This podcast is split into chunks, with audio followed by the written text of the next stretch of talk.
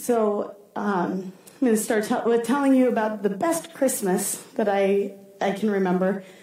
Um, some might say it might be Rosemary's first Christmas or my first Christmas as a married woman, but in reality, um, it was the Christmas of 2013. I was in Kansas City. I was between jobs. Um, your board here hadn't decided whether or not I was going to be able to come on as children's director because that was the winter of all the snowfall.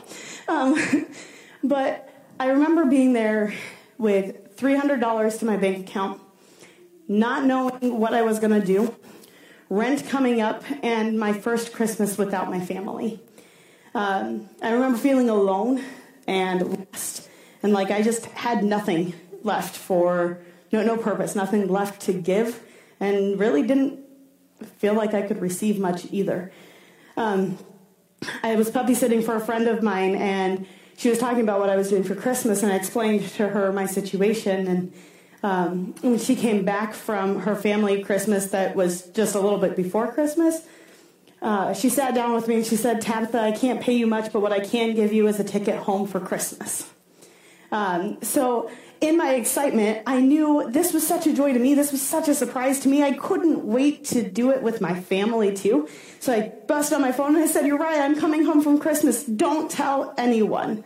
Because I couldn't afford to rent a car, so I had to have a way to get home, right? And so a couple days before Christmas, I get all packed up. I get on that plane. The excitement is mounting, and I'm like shaking with excitement because I haven't seen my family in over a year. And now here I am. It is time, and I get to see them. And I get off the plane and I said, I'm here. My brother announces to the family, Hey guys, I've got to go deliver Tabitha's Christmas present so she gets it in time for Christmas. Um, well, he did deliver it in time for Christmas. Uh, he got to the airport, he picked me up, and walks in the door of his house, and he says, All right, guys, the package has been delivered. The package that was being delivered wasn't a Christmas present. The package being delivered was having all of the family together for Christmas. And so I walk into the living room and I said, Merry Christmas.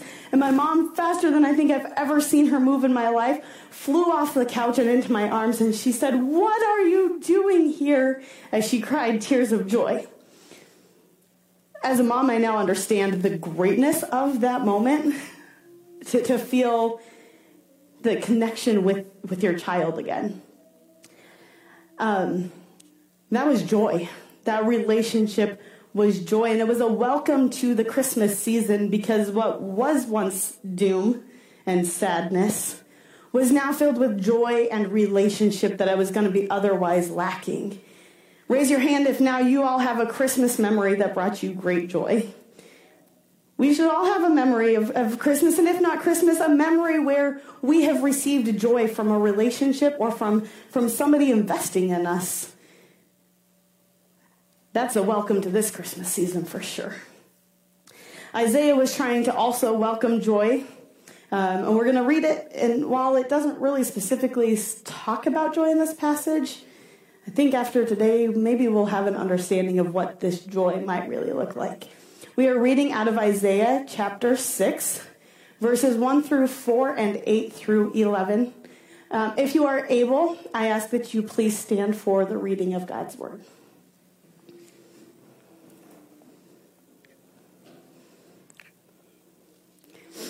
The Spirit of the Sovereign Lord is on me, because the Lord has anointed me to proclaim good news to the poor.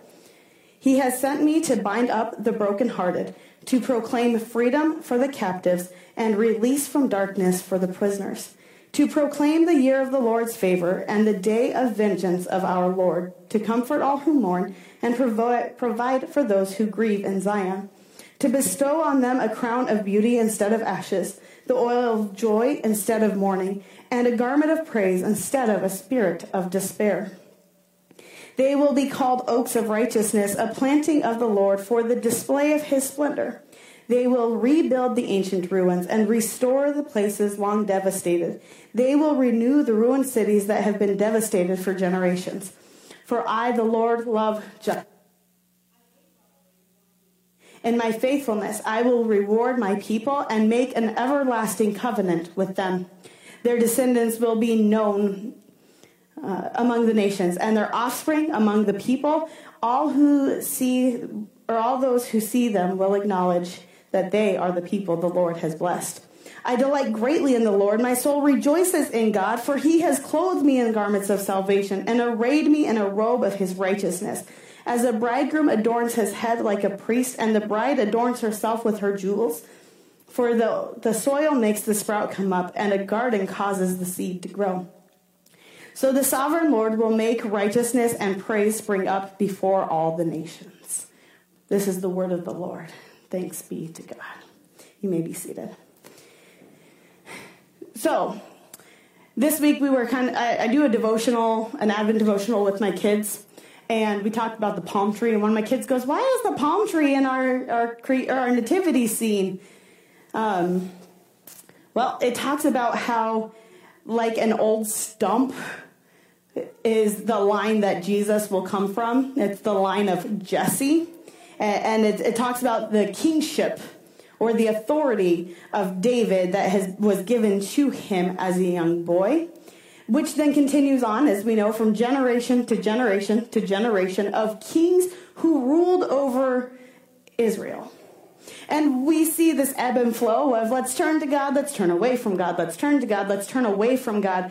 And the farther we get from David's rule, the farther the Israelites seem to be straying from God now we have um, a really poor, well, in some ways, a really poor Roman Empire, or not Roman, Israel Empire, right?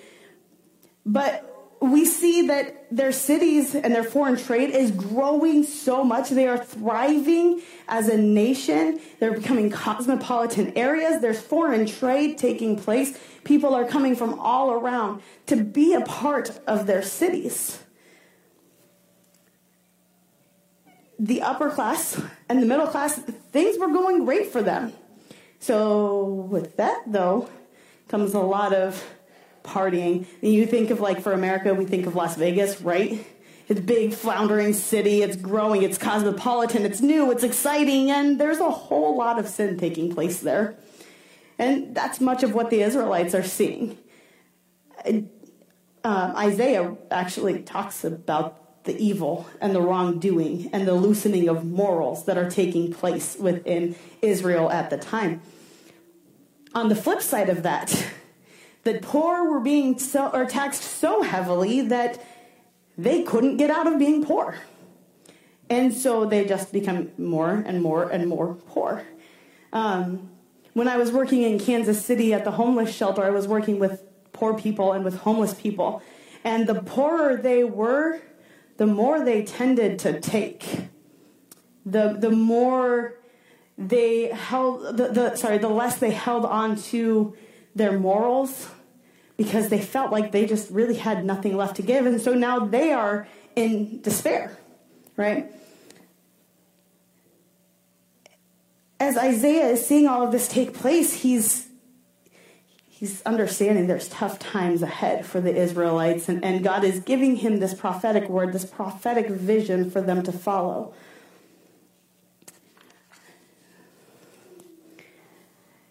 Um, uh, also, with this thriving metropolis and this influx of foreign trade and this influx of people coming into the cities to visit, comes an increase in foreign gods. Now, this isn't something new for the Israelites. Again, they faced it over and over and over again. And again, with an increase of foreign gods, there is a decrease in worship to Yahweh and worship to the true God. And so we're seeing now these this nation that was once a great and godly, God serving, God fearing nation has once again fallen to their humanity. They have fallen to their own selfishness, their own pride, their own search for happiness. Now, there's worse, or it gets worse. Because, as, as you guys might know, there's a battle about to ensue. It is the battle of the Assyrian army. And the, the new king for the Assyrians, he is ruthless he put out, I, I was reading into it and I could go into all of the details of it, but that would take a long time. So, what it comes down to is his number one goal was to still, was to kill, and was to destroy. That is how he took over so much land. And on top of that, Egypt is saying, hey, we'll help you. Yeah, sure. But Egypt's motive for helping the Israelites was actually purely selfish. Because if we kept the battle up there between uh, Assyria and Israel, then they'll leave us alone down here because they can't even make it past those lines. And, and so what seemed like a good neighbor was really not a good neighbor. They, in the midst of their circumstances of being attacked by the Assyrians, the rich and the prosperous land of Israel began to fall. Those that had been sitting in a nice and cushy life now have lost their wealth. They've lost their po- or their, their property. They've even lost loved ones to, to the Assyrians. Their cities were destroyed and in ruins. We can see that Isaiah is predicting that. He says their cities will be in ruins, right? He says that that gener- a city that generations have built will be destroyed. Now, again, something I saw in Kansas City those that lost their homes and came to the shelter for help were some of the saddest and most brokenhearted people I knew. They were there was so much despair for them, and so I can only imagine for the Israelites it's not just a sense of personal loss, it's a sense of the loss of the system, the loss of the organization, the loss of what was around them that they've trusted for so long is now gone. And so they found themselves in a place of sorrow and a place of despair and a place of feeling like they were prisoners to their circumstances. And in some cases, they were actually prisoners due to their circumstances. Isaiah was trying to warn Israel in his, his prophetic writings about their impending doom. But due to the Israelites' own selfishness, they couldn't see what Isaiah was trying to say. Due to their circumstances, being that, that they were being attacked by the Assyrians, so due, due to their, or their, their circumstances, they were left with, with nothing but sorrow, grief, and devastation. You see, for the people of Israel, there was no joy, there was no sorrow, or there, there was only sorrow. For the years surrounding year 700, because for them it wasn't just a year of this is awful, but for the years surrounding year 700, they were bad years. They were years filled with suffering. They were thought that, or, and, and the Israelis, they may have thought that um, if their circumstances would change, then they would be joyful again. They would have thought that if this Assyrian virus would just go away, that they would have joy again. If they got a new king, then they would have joy again. Or that maybe in 300 years, they'll find joy when things are different or when things return back to normal. Does this sound a little familiar? Um, so I want you to, some of you guys might have to move to do this, or if you don't feel comfortable moving, that's completely fine. You can jot it down on the back of your sermon notes. But I want you guys to talk about or write down things in our world that are stripping us of our joy.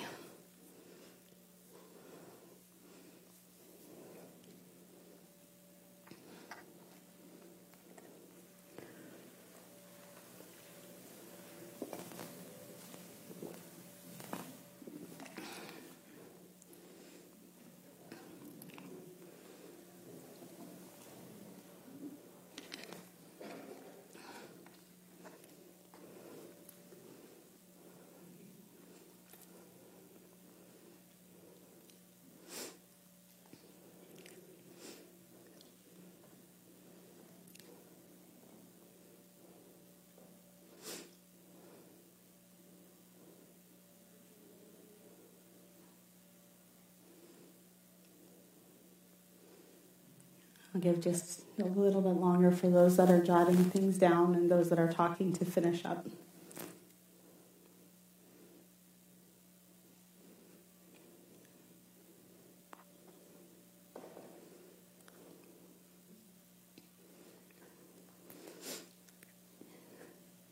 So I have heard the phrase or the word 2020 used like a four letter word more times in the last month than I think I ever want to hear the word or the phrase 2020 again in my lifetime.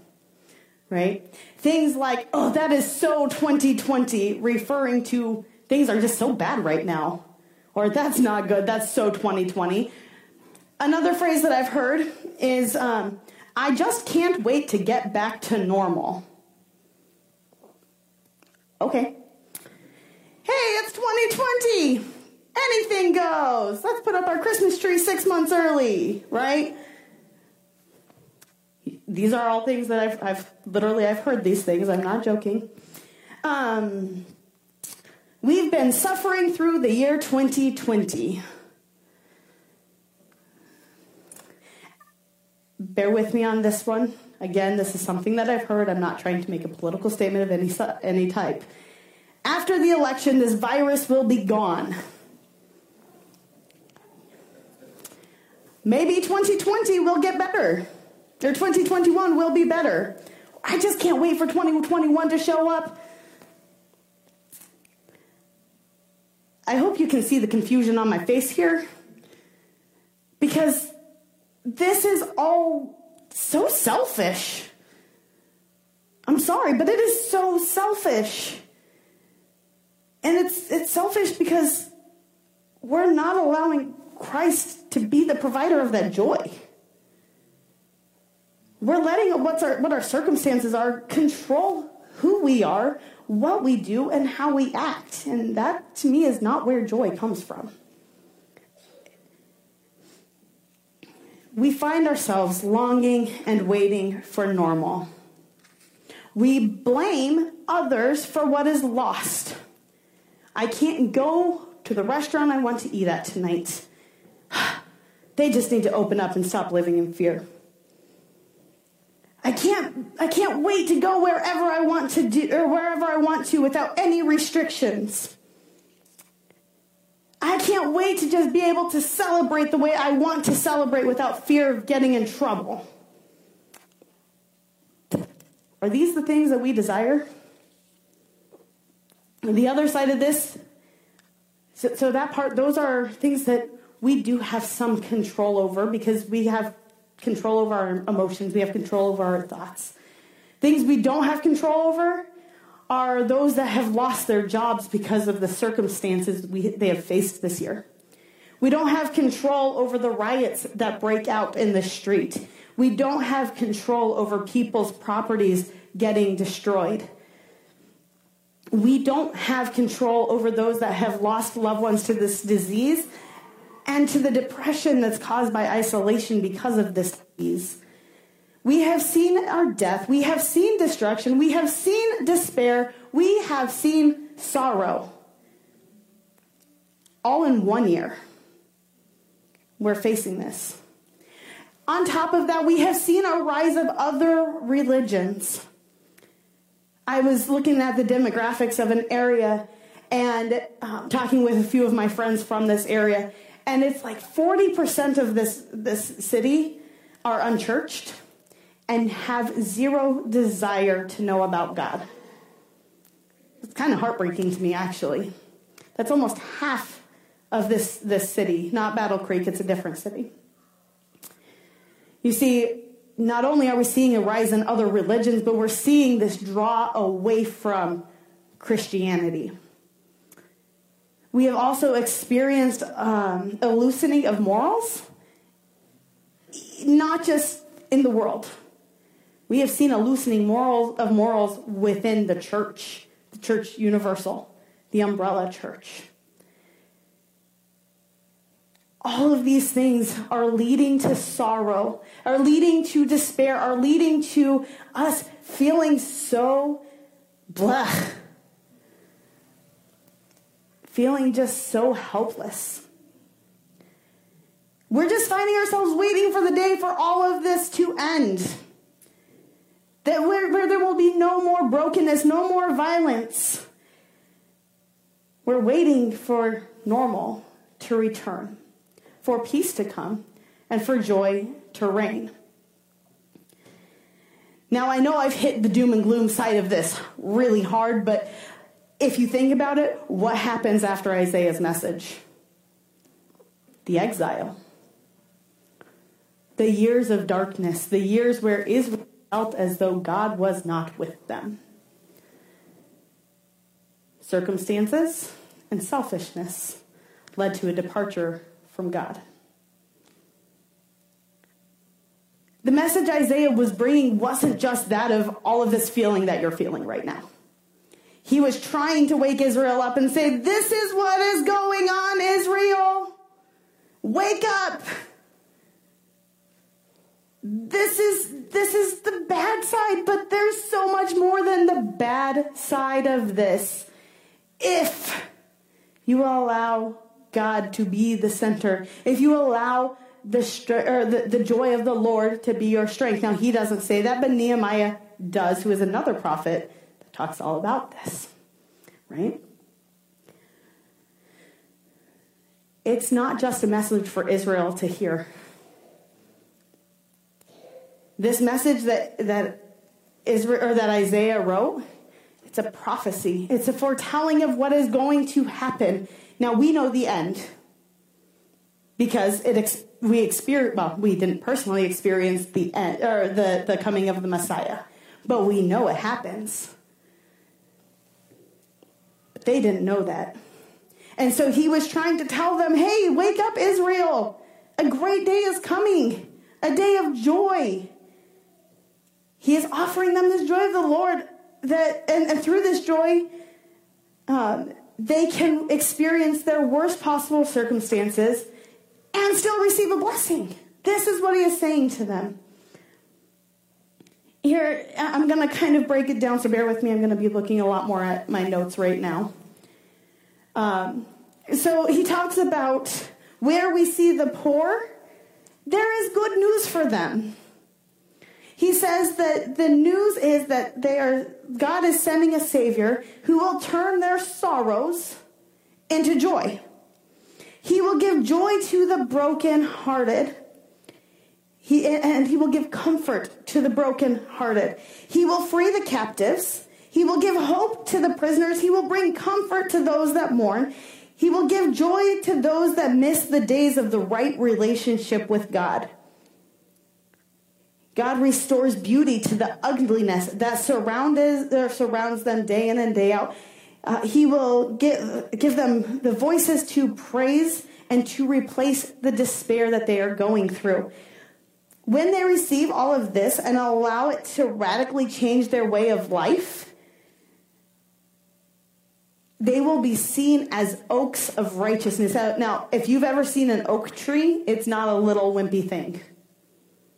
Oak trees are huge. Oak trees are sturdy. It takes a whole heck of a lot to take an oak tree down when you allow the joy of the Lord to be your strength, you will be seen as an oak tree of righteousness. Where circumstances hit you, and you might feel it, but the joy of the Lord is your strength, and you will not let it let you fall. That is that's what that means. He will bring justice for those that have been wronged, and they will receive, or the Israelites will receive an, an everlasting covenant with God, which leads to blessing, not just for themselves, but for those who come behind them. They will rejoice in God because of what He has done for them. It's one of my favorite things. Can, uh, this is not in my notes, but in Kansas City, we had this verse that we always came up at the end, or right in the middle. And it was, Come and listen, all you who fear God, and let me tell you what he has done for me. They will rejoice because of what God has done for them, and they will give good news to the poor. They will be clothed in salvation and righteousness, and in their faithfulness they will be made righteous for the world to see. What a joy that could be. Think about that. Think about that. What a joy it would be for the Holy Spirit to be so in you that you just can't help tell people what God has done for you. Unfortunately, they let their selfishness and their circumstances get in their way. This brought them sorrow. It brought them despair. It brought them um, death and destruction.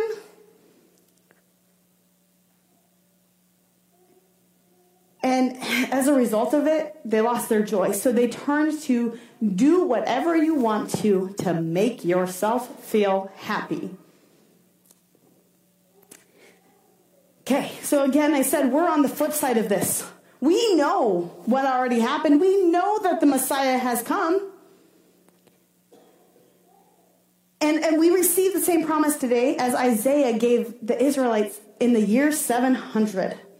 That promise that if we walk, or not that if we walk in God's will, that it will make us happy. In fact, if you recall, that's the exact opposite of that. It doesn't say, walk in the will of the Lord and you'll always be happy. No, it says, when you walk with me, when you do the will of the Lord, I promise you there will be trials and sufferings of many kinds. So I say that uh, joy is not happiness. Because if joy was happiness, then, well, we wouldn't be struggling with sorrows and struggles of many kinds.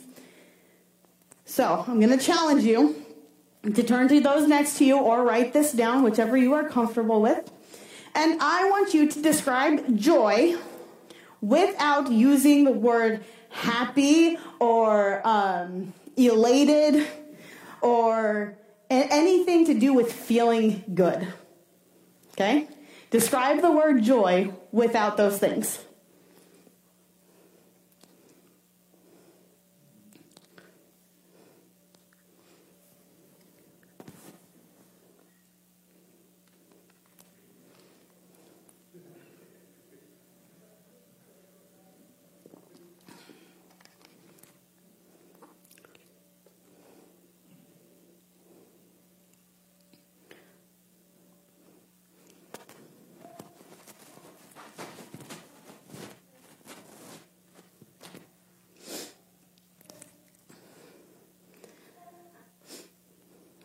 Now, I understand that that might have been one of the harder things you've had to do today.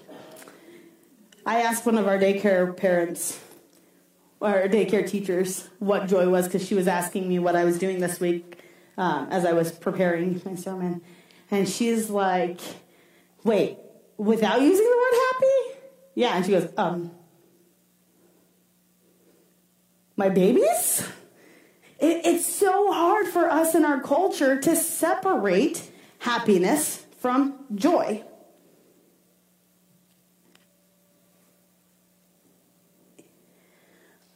I'll talk a little bit more about what is this joy, but I'm going to put it simply.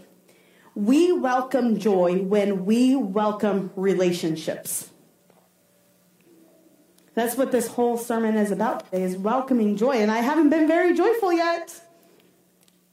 But just like the Israelites had to wait 300 years for the coming of the Messiah, they didn't have to wait on the joy of the Lord. And you didn't have to wait for me to get to this point in my sermon to have the joy of God, right? So I've kept you waiting long enough. Let's get to what is joy. I've talked about joy as relationship. Is is joy the gift that we receive or give that gives us delight? Is that what joy is? Is it the happiness we pour out because of giving people things? Is it the emotion we exhibit because people are being nice to each other? Is it getting the desires of your heart? That's what American culture tells us it is.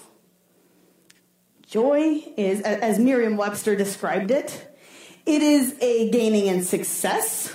Joy is a feeling that is evoked when you're getting what you want. Uh, apparently, Merriam Webster didn't know about the joy of the Lord.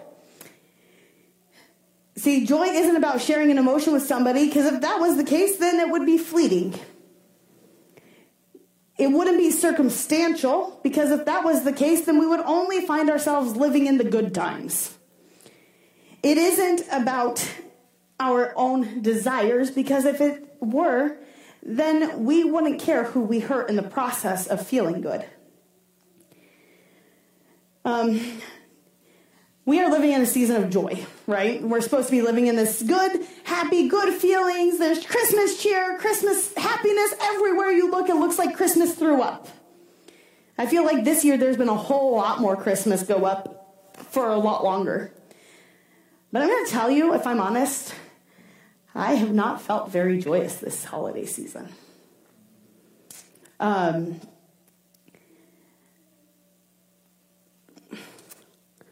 and I'm guilty of that.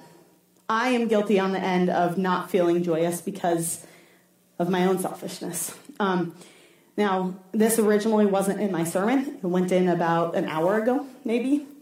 Um, on Monday of this week, the kids went, or no, on Tuesday? Wednesday. Wednesday of this week, Harper Creek Elementary Schools went back to school for the first time since Thanksgiving. And it was pure chaos. 35 schedules from kindergarten through middle school, four different schools.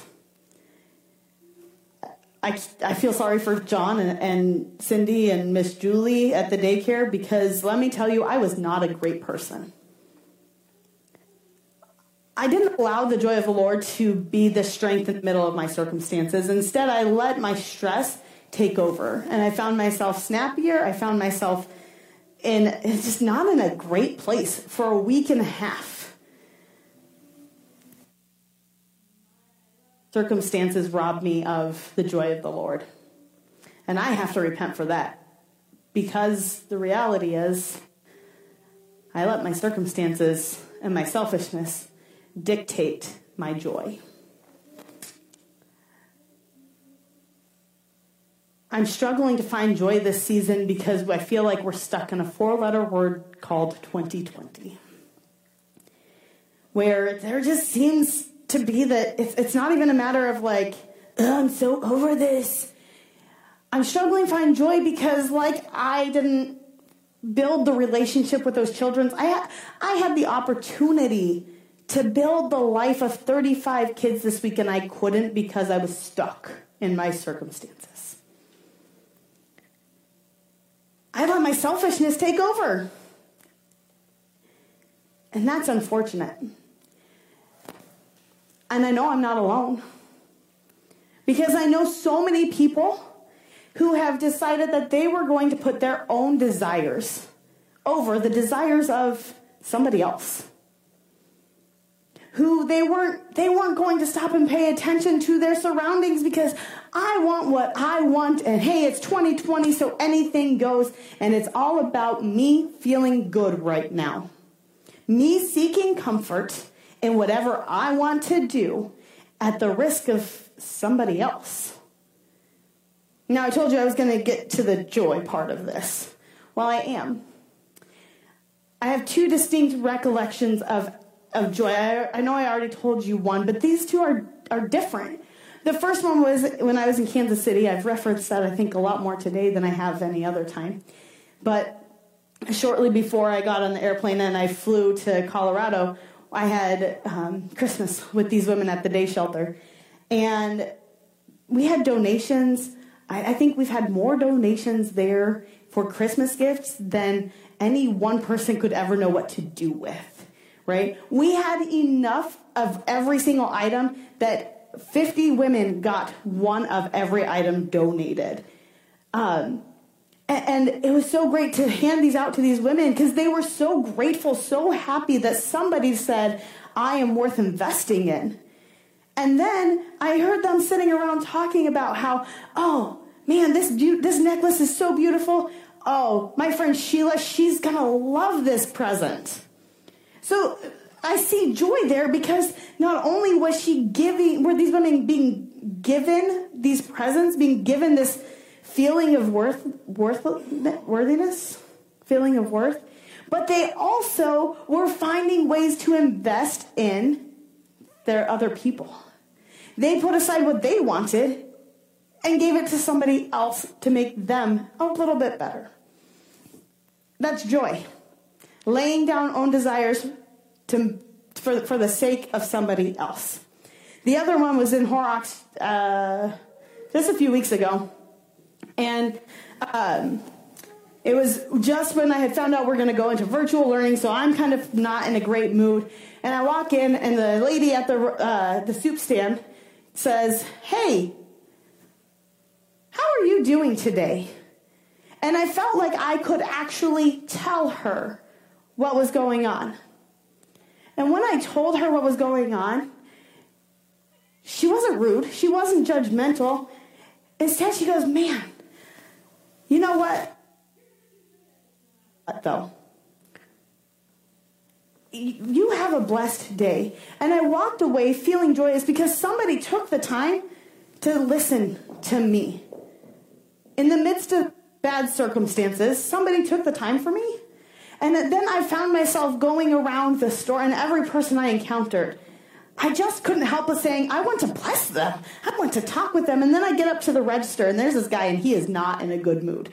He's feeling pressured from his wife to buy her flowers, and pressured, pressured from his mom because his mom thinks that the wife is just a gold digger and the wife feels like the mom is overbearing and controlling and manipulative, right? I learned all of this from the stranger standing in front of me in the line. But I realized he must have sensed the joy of the Lord within me.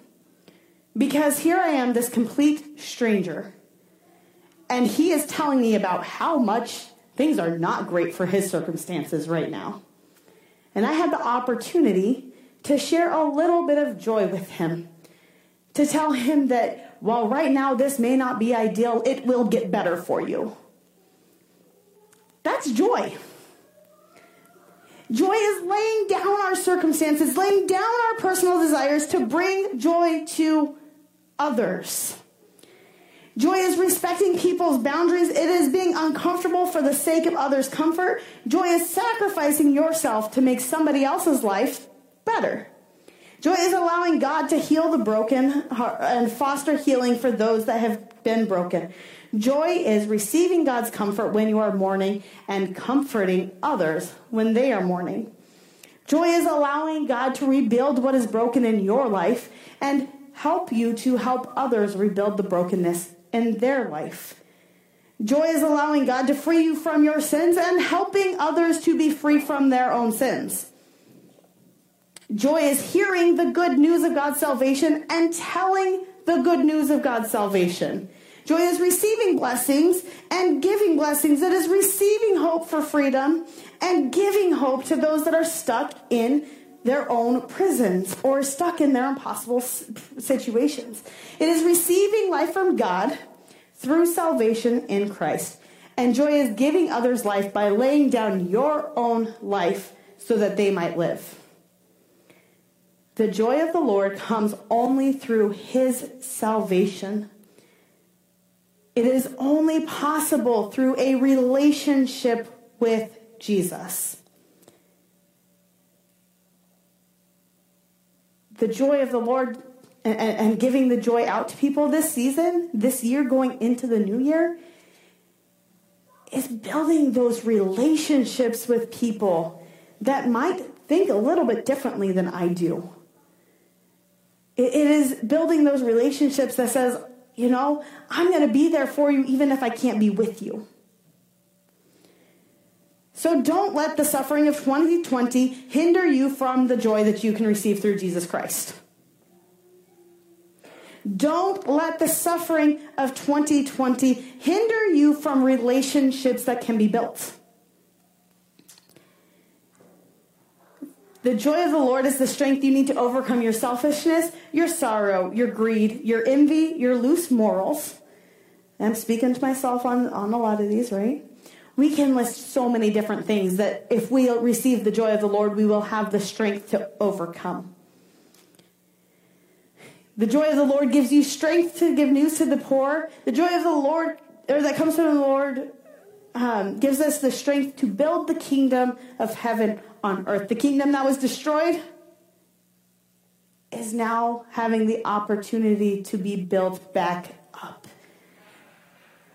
The Davidic kingdom that fell, right? The, the kingdom that King David built up and his descendants carried on, is now being rebuilt, but with Jesus Christ as the Messiah, the King over the earth, and he gives us joy. He gives you joy. Think about that. God has redeemed you, and we know this. We welcome joy because we know we have been redeemed. We know we have been overcome.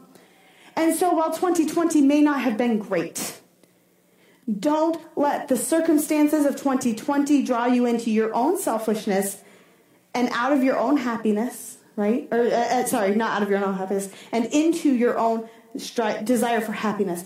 Don't let 2020 have that control. Instead, put your joy in the Lord because He has given you new life. And when you do that, the joy of the Lord will be your strength to let other people know about Him. When you say phrases like that's so 2020, it, it takes away from the power that God has. So instead of that being so 2020, let's be the kingdom of God. Let's be the joy of the Lord. So I ask you today, where are you at in 2020? Are you seeking happiness through filling your own comforts? Are you letting the year have control over how you view everything? Are you living the I'm just going to do whatever I want to do because hey, it's 2020 and anything goes? Or are you going to allow the joy of the Lord to move you forward?